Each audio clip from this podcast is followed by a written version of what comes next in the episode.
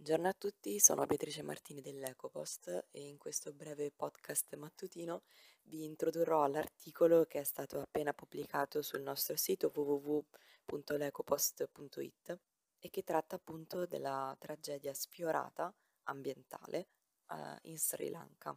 Una petroliera battente bandiera panamense, la New Diamond, ha rischiato di essere l'artefice dell'ennesima marea nera causata dall'uomo.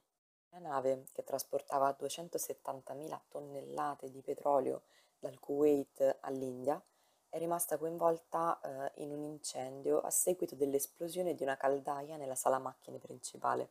I 21 membri dell'equipaggio sono stati tratti in salvo, purtroppo però un marinaio è rimasto vittima al momento dell'esplosione della caldaia.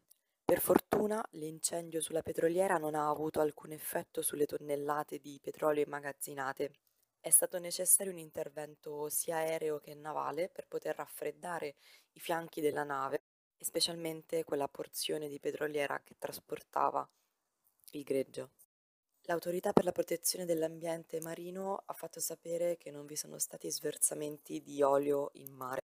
A solo un mese e mezzo di distanza dal disastro ambientale che ha fortemente colpito le Mauritius, ci si chiede quanto tempo ancora dovrà passare prima della prossima marea nera.